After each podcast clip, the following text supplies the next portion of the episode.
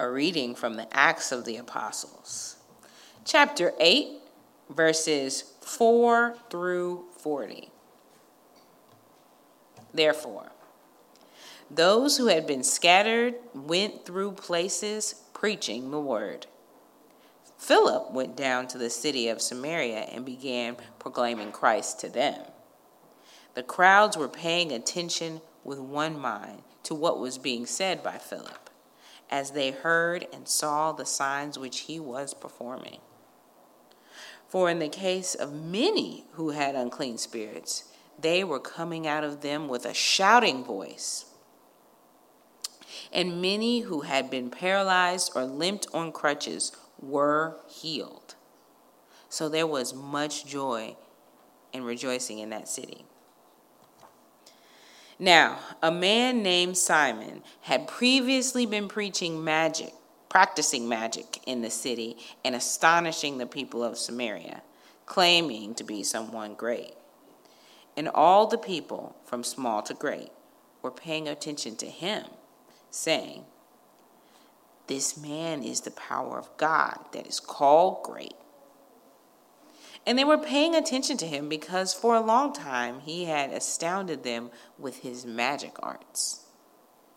But when they believed Philip, as he was preaching the good news about the kingdom of God in the name of Jesus Christ, both men and women were being baptized. Now, even Simon himself believed, and after being baptized, he continued on with Philip and as he observed signs and great miracles taking place, he was repeatedly amazed. Now, when the apostles in Jerusalem heard that Samaria had received the word of God, they sent them Peter and John, who came down and prayed for them that they would receive the Holy Spirit.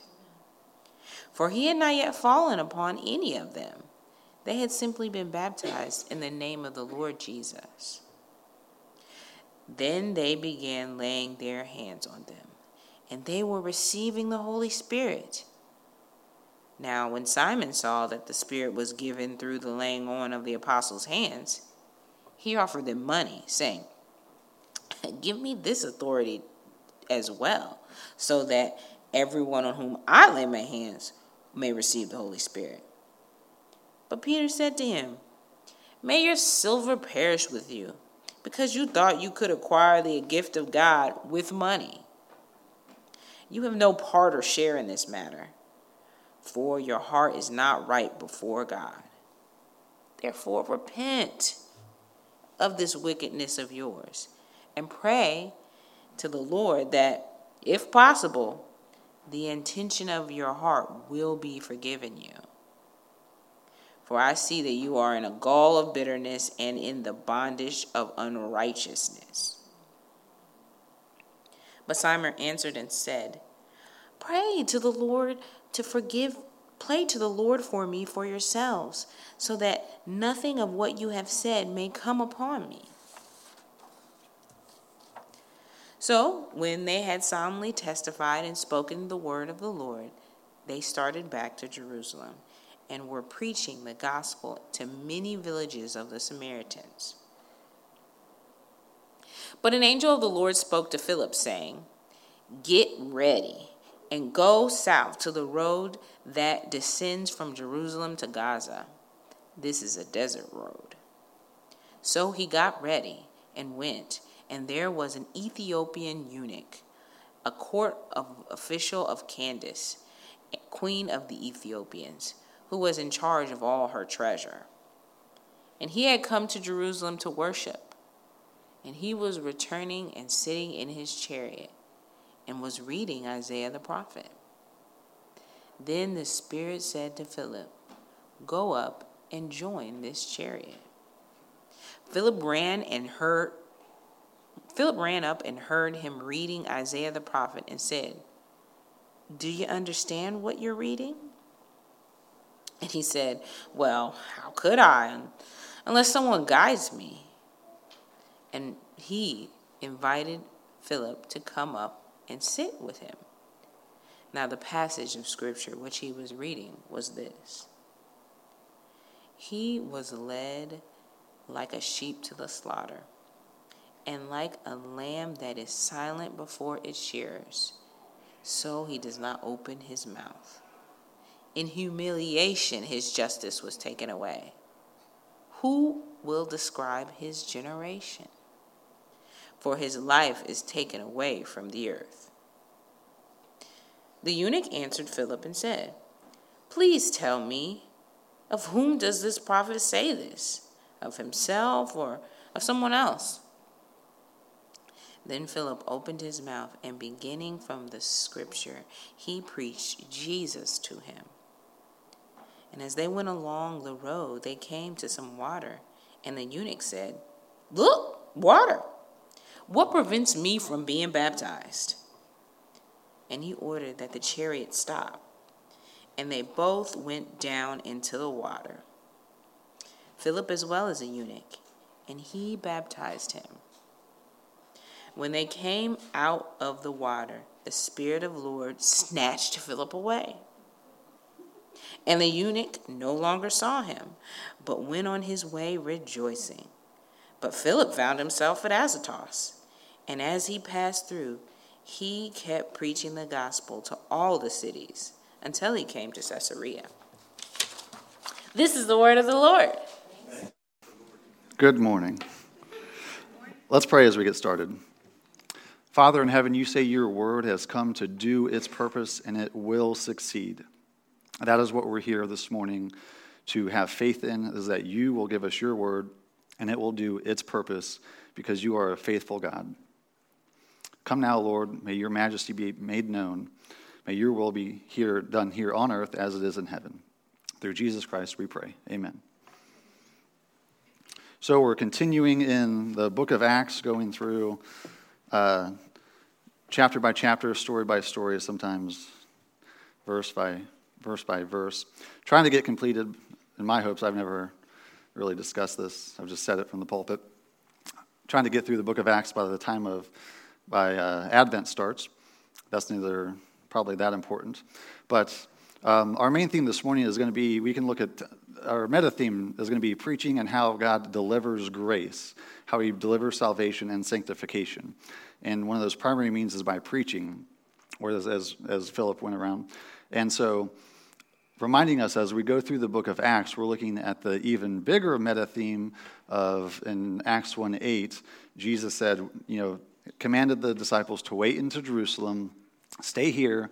You're going to receive power from on high, and then you're going to be my witnesses in Jerusalem, in all Judea, in all Samaria, until the ends of the world. And so we haven't got to all the ends of the world yet. By the end of, of Acts, we get to Samaria and Judea, and we get to all of the, the known world as far as it goes with, with Rome. But we haven't uh, fulfilled Jesus' mission yet. Uh, time has not come to cease. The final judgment has not come. His uh, kingdom is not consummated yet.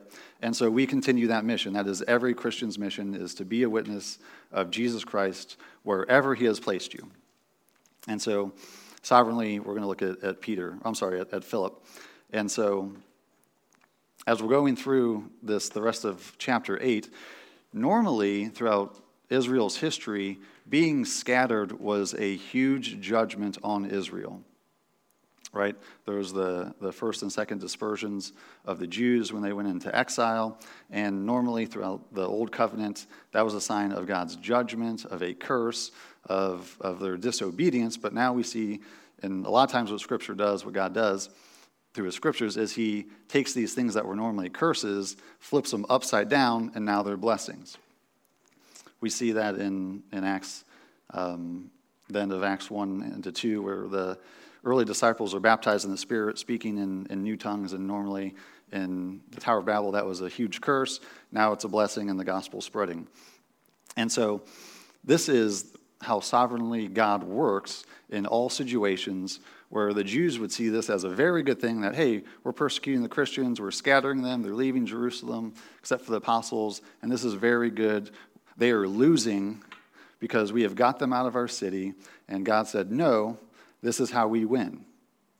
And so, as, as the Lord's sending out Philip, um, he goes and, and preaches, and it doesn't say just Philip, but it alludes to all the disciples. Every Christian that was scattered was preaching, was ministering in some capacity. And so, uh, briefly, Philip is named among the seven men in Acts chapter 6 who served the Hellenistic widows, which we uh, assert and understand to be the first, first deacons. This is not the apostle Philip, for the apostles stayed in Jerusalem. And later on, it mentions very clearly, and I think in chapter 21, that, that Philip was one of the seven.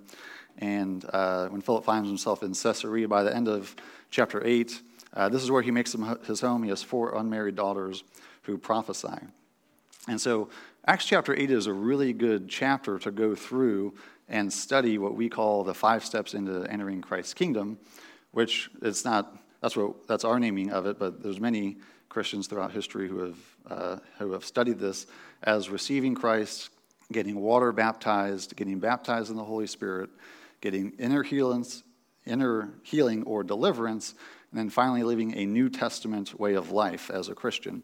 And you can study that with uh, the account with Simon the magician, with, um, with how Philip went through and cast out demons and preached, and people received Christ and got water baptized and got demons delivered out of them, um, and started you know, a New Testament way of life as it being normal. And you can look at the Ethiopian eunuch of receiving Christ, hearing the gospel, and saying, hey, I got water. What's the next step?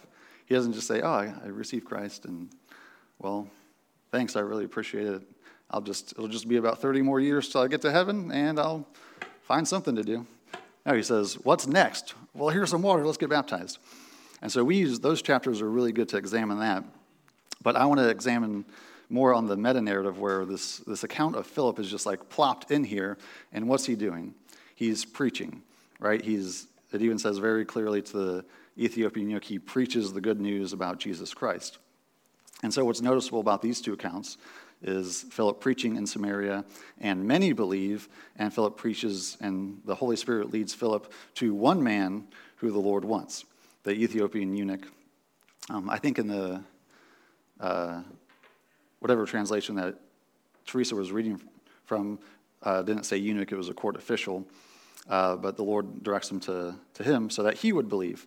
And so God sends his servant to preach where he wants people to be saved. God sends his servants where he wants people to hear the good news. You can expect that where there's no preaching, there is no salvation. And we'll get into it in a little bit, but where there is no preaching, there is no sanctification. There is, that is one of the primary means of God's grace. And so Romans 10, 12 through 7 very clearly says this For there is no distinction between Jew and Greek for the same Lord is Lord of all, bestowing his riches on all who call upon him. For everyone who calls on the name of the Lord will be saved. So that's anybody. There's no ethnic divider, there's no racial divider, there's no there's no age divider, there's there's no socioeconomic. It's not the rich and the poor, but it's anybody, anybody who calls on the name of the Lord, right? And we rejoice in that. But then Paul goes in, how then will they call on him and who they've never believed? Well, you got to believe. Right? Oh, okay. Just believe in Jesus. Anybody can believe in Jesus. He keeps going. How are they to believe in whom they've never heard of? How are they to hear without someone preaching? How are they to preach unless they are sent? As, as it is written, how beautiful are the feet of those who preach the good news. But they have not all obeyed, the, all obeyed the gospel. For Isaiah says, Lord, who has believed what he has heard from us? So faith comes through hearing, and hearing through the word of Christ. And so Romans is one of my favorite books just because he starts with saying, hey, this is the gospel. This is a very rough outline of what it, the gospel is, the good news. We're going to go through uh, eight chapters of bad news. It's really bad. It's totally bad. It's bad, bad, bad, very bad news. And then you get to chapters 8, 9, and 10 uh, and 11, and it's very good news. And that's just the way I think of it's a little bit more systematic than um, you know, some of the other epistles and, and, and things. And so I really like Romans. And so he, this is a very logical, systematic argument he's saying, saying anybody can believe. Any, the Lord isn't just calling what we would say are ethnic Jews. He's saying, you know, earlier in chapter 2 and 3 of Romans, he's saying whoever is a real Israelite are those who God has called, who he's elected, who, who end up believing and have saving faith. But he says there are means of God's grace and we have to apprehend those means and use those means. And if people are going to believe, how are they going to believe on whom they don't have never even heard of? And how are they going to even hear about him unless someone preaches? And even to step on top of that, how are people going to preach unless they are sent? And so, unless they're sent from your local church, from a, from a group, unless they're sent out, it's not likely that people are going to go. It's really not. There's not a whole lot of itinerant ministers out here. Um, you see a couple, and they're usually um, oh, they're usually out there, and they're usually out there. And and so, when you're sent from a local body, it's a little bit. It usually tends to be a little bit healthier. And then and so he goes through this argument because that's how God delivers his grace. That's how he's delivering it to you. That's how it comes to you. It's not this, this Gnostic, this pietistic, ethereal idea of God's grace that he's just going to zap it into your brain and you're going to be a changed person. Now, he's going to open your eyes, he's going to open your ears, he's going to open your heart to hear the gospel.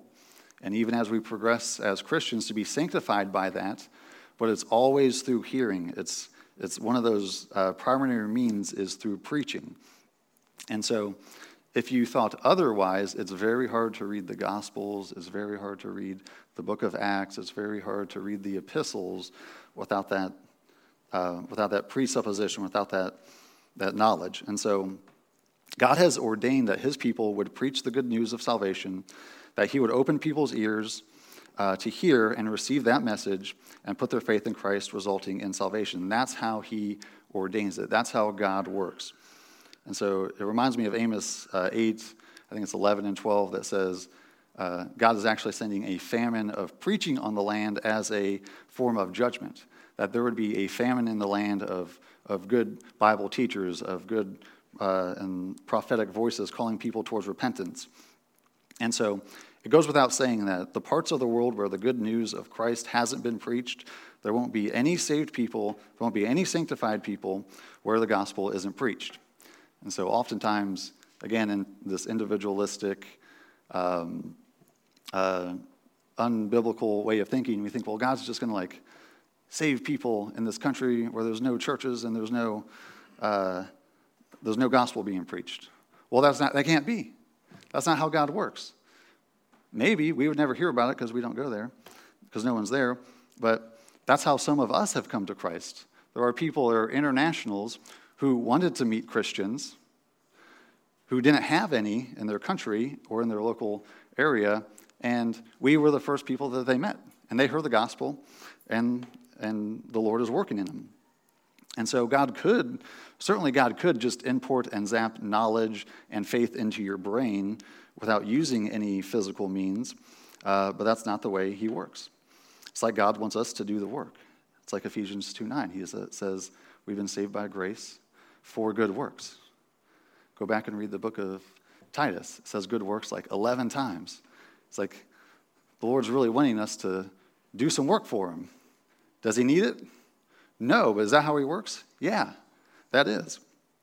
It's like He wants us to work our normal jobs, and then He wants us to commit our lives to receiving the gospel and preaching it and discipling others. And then if we have kids, we got to do that with our kids. It's like He wants us to do a lot of work.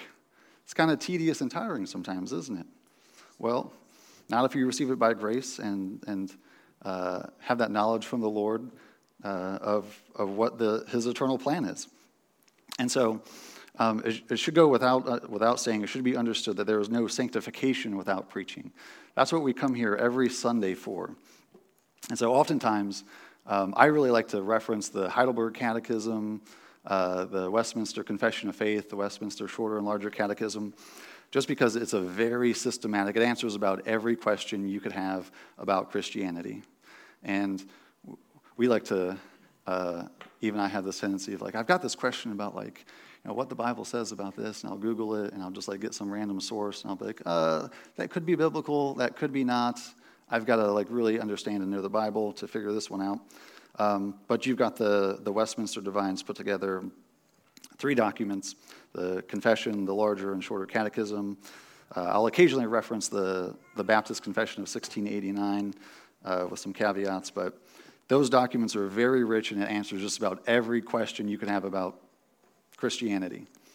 And so I can't remember, I think there's 176 questions in the larger catechism and 116 or 112 in the shorter, but don't quote me on that.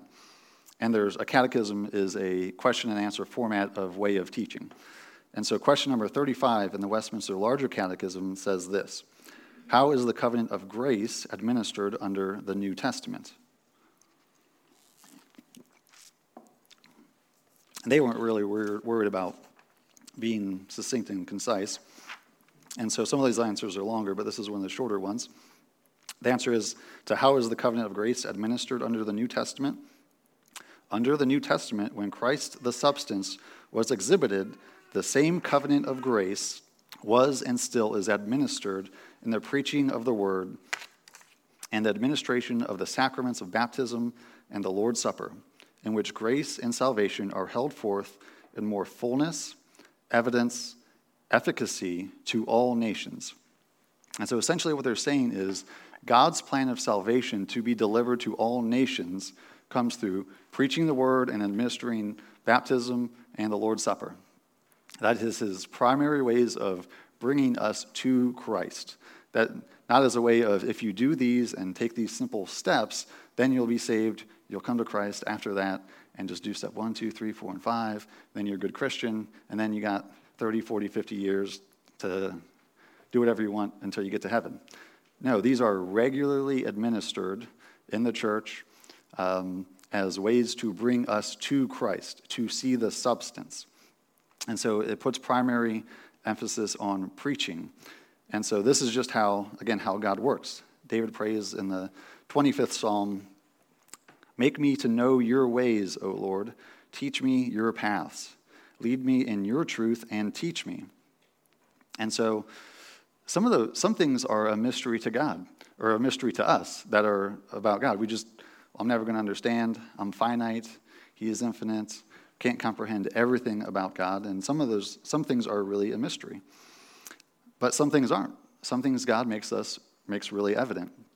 Uh, one thing that I uh, committed to, to memory, one of those Bible verses in my early uh, days of coming to Christ was Deuteronomy 29 29, which says, uh, The hidden things belong to God, but that is which is revealed to, to us and our children are given to us so that we may obey the law. And so the things that aren't revealed, those are God's things. I don't know. I can't tell you. I could give you a best guess, I can give you an inference. I don't know. But those things that are revealed are given to us and to our children so that we would obey his law, right? And so the third commandment, uh, simply in a simplistic way, is to honor the Sabbath day and keep it holy. And so that's what we're talking about. When, when Philip is, is preaching, he is putting forth an example of God's grace being delivered to people so that they would be saved and sanctified, right? And so God gives us these regular ordinances of preaching here on Sundays to give us grace. That's what God is doing on Sunday mornings. That is what He's doing on the Lord's Day.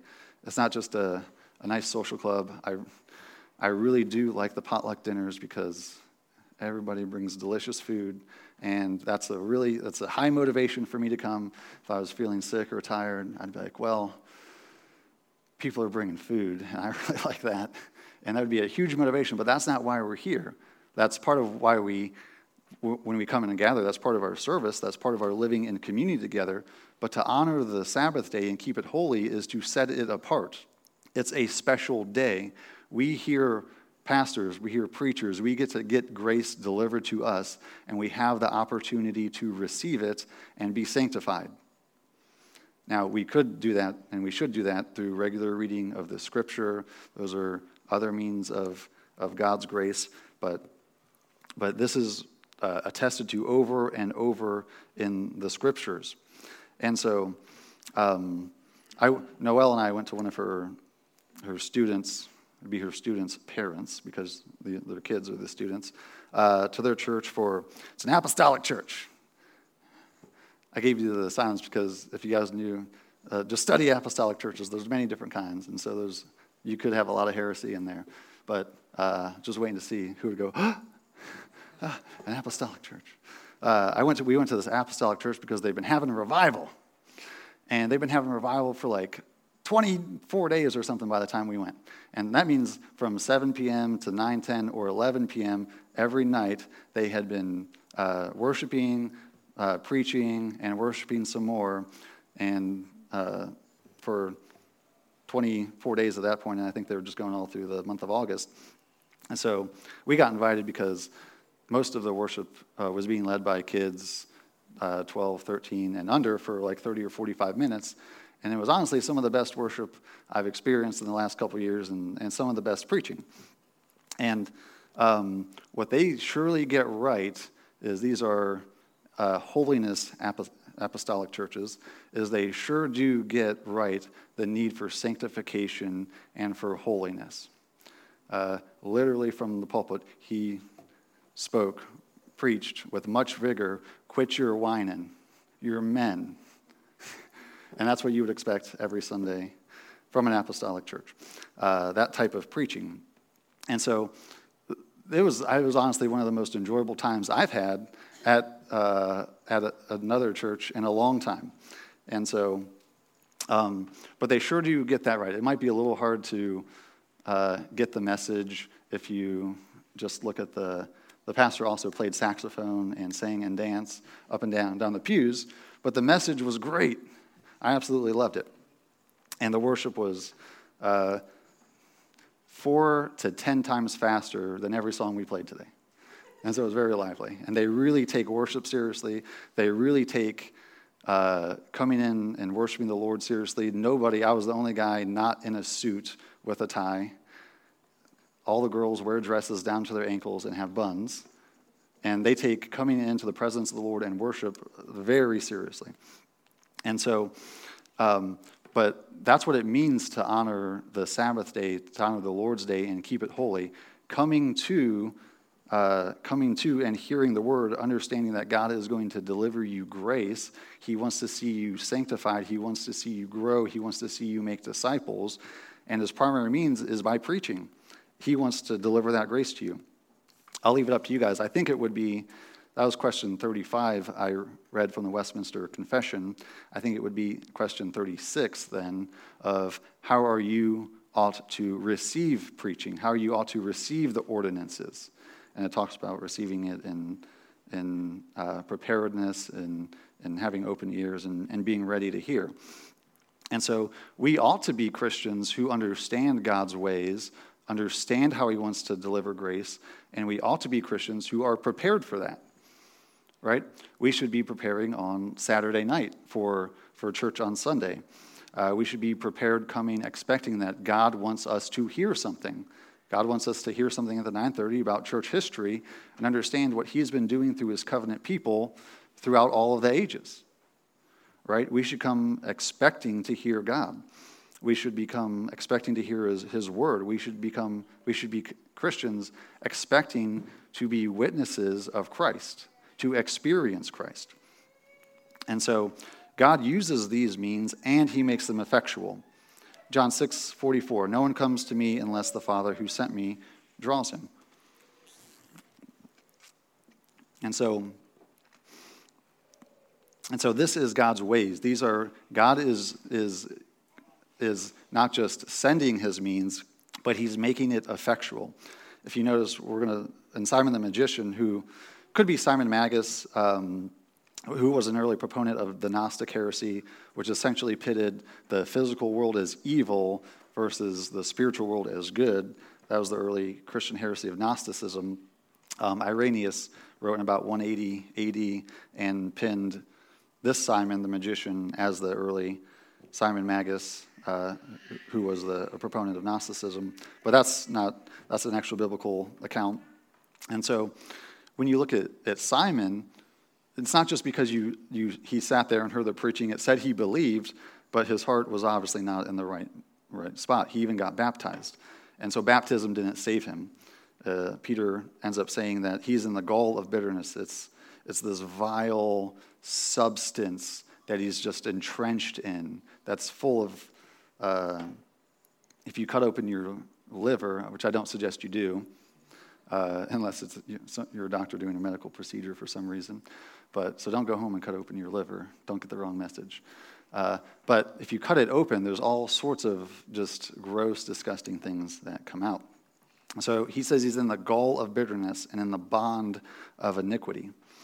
And so Simon's a Simon the magician is a good example of someone who professed to believe and even got baptized and even heard the preaching and saw the demons get cast out, but but it wasn't effectual in his heart. It even you know, it kind of in the if you just reread it and be like, you have to wonder, like, man, what happened to Simon? What's the deal? Where was he after that? Because he says, Would you please pray for me? After Peter says, Repent you need to repent of this wickedness. He says, Well, will you please pray for me? He doesn't, even as Peter's uh, preaching to him, doesn't seem to repent. And so Simon's heart is revealed in his actions. Uh, Matthew 7 15. We're going to spend a little bit of time in, in Matthew 7 and then, and then a little bit in Romans 3.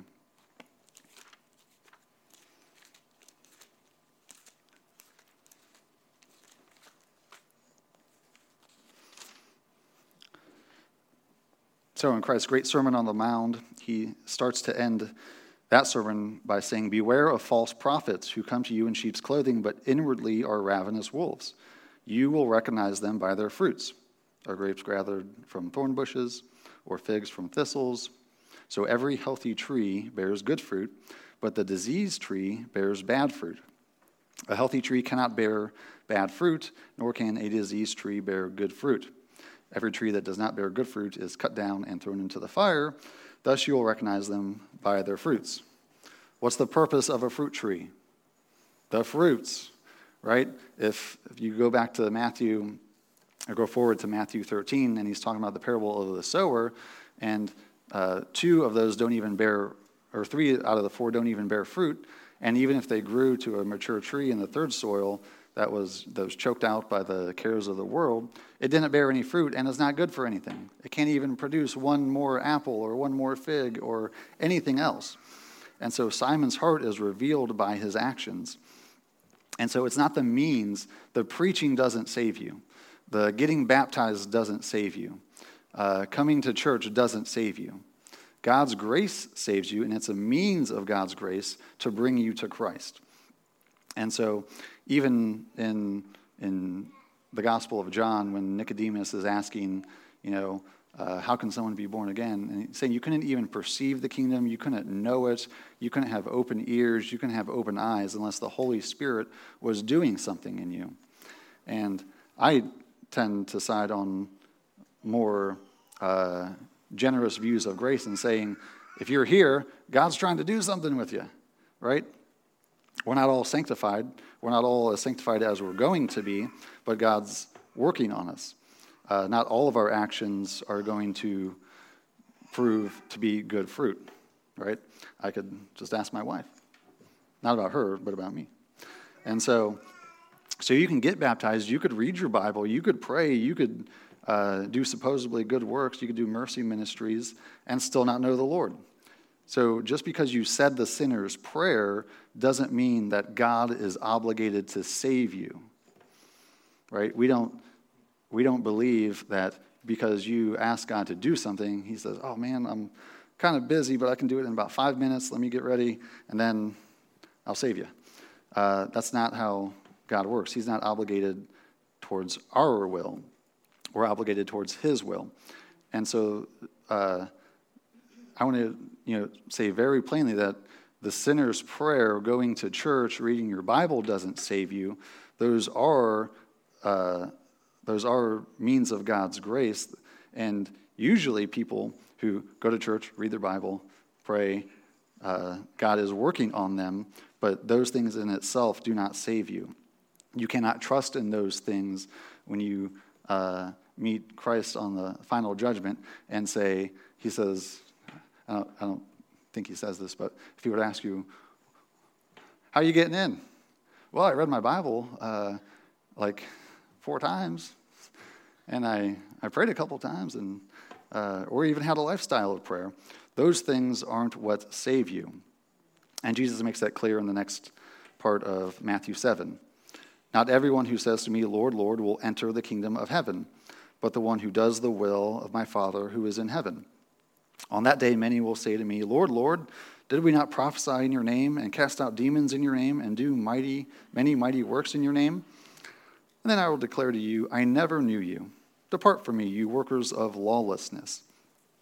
And so those are people who did many good things, who, who outwardly had a pretty Christian life. More than maybe what some of us can say of prophesying and casting out demons and doing many mighty works. But what Jesus emphasized is, I never knew you. You never knew me. You knew a lot of legalistic hoops to jump through, and you lived a lifestyle of, of faith in yourself, but you never came to Christ. You never actually met Christ. And so the means of grace are for us to bring us to Christ. Preaching, as, as Philip was doing to the Ethiopian eunuch, he didn't just explain to him, he could have, that was like a, a really nice introduction to the gospel of that Philip had with the eunuch of, hey, Isaiah 53, here we go. Yeah, it's talking about Jesus. Uh, and the eunuch had a real question that he didn't understand. Is this about the prophet or is this about somebody else? And Philip used that as an opportunity to preach Christ throughout the whole scriptures. And so, I mean, I'll be the first one to say, like, I love, or I get into this habit of reading the Bible because I have to, because I got to meet my quota. I got to meet my four chapters a day quota. And if I get behind that, and then I got to beat myself up and make up the days, and then I'll eventually be a good Christian because that's what Christians do. That's not how it works. That's not actually bringing me closer to Christ. Now, I should have spiritual disciplines. I should hear and receive the word. I should hear preaching. I should read the Bible. I should pray. Those are all things that come out of a heart that, that knows Christ. But it's all about knowing Christ. And so uh, we don't put our faith in the means of grace, we put our faith in Christ who delivers grace. And so I can't know Christ apart from the scripture. I can't experience Christ apart from the Holy Spirit. And I can't love Christ apart from the church.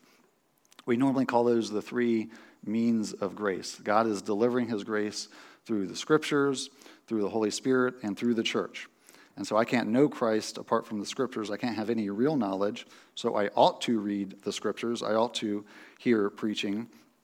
I can't experience Christ apart from the Holy Spirit. So I ought to pray for a more outpouring of the Holy Spirit. I ought to seek the baptism in the Holy Spirit. And I can't love Christ apart from the church. So I ought to be part of a local church. I ought to live in fellowship and all these things. But those are just means that God is delivering to us so that we would experience Christ fuller. And we have to understand that distinction. We tend to uh, side with just if we jump through these hoops, God will accept me, and then um, I can get sanctified, I can get over the sin if I do this, this, and this.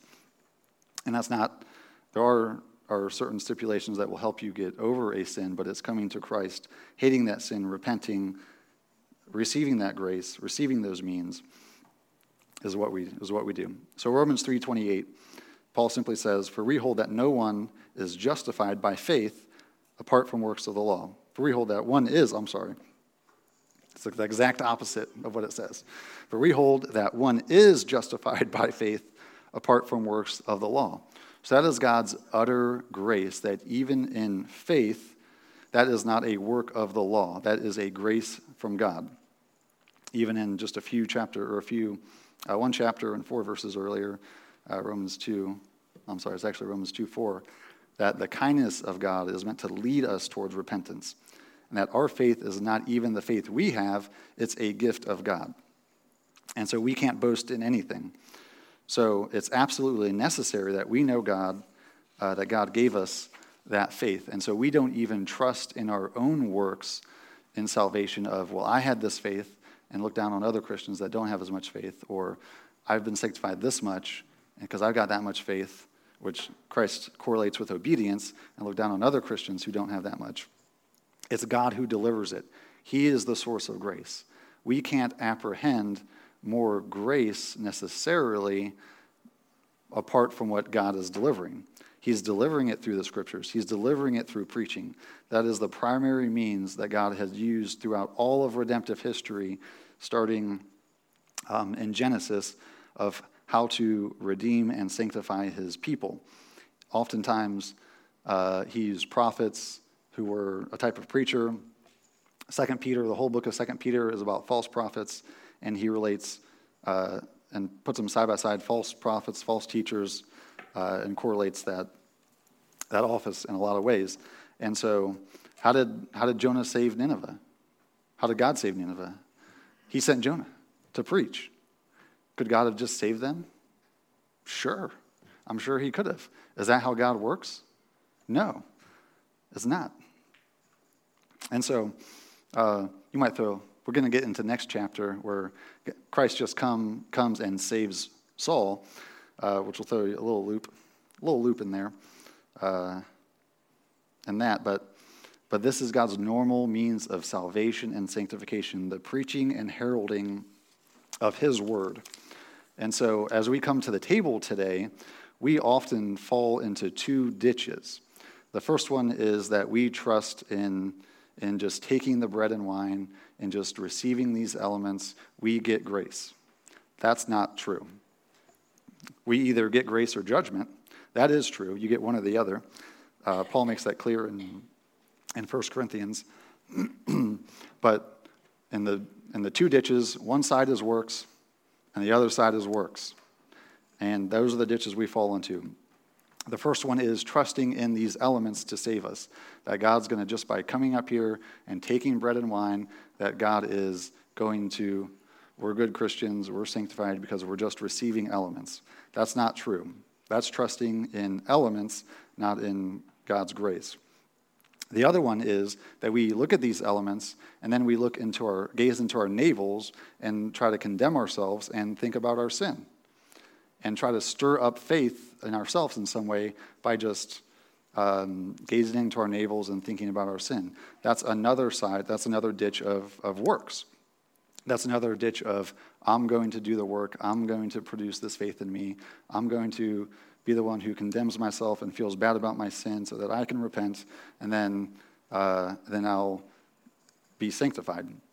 And so we tend to side, I think, as a church, to the introspective uh, side of works of falling into our, our uh, navel gazing, uh, looking into ourselves, keeping our heads bowed, and thinking about how much we've done bad this week.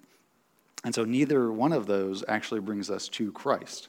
Neither one of those is a, a ditch we want to fall into. Neither one of those, as we come to the table, actually reveals Christ. So the bread and wine is a means of grace, to bring us to Christ. These elements don't save us, neither does navel gazing. These elements are a gift of God to bring us to Christ. These elements, like preaching, are to remind us of Christ, to bring us to Christ, and to experience Christ. And so that's what we do here this morning. And so let's come and dine with Christ.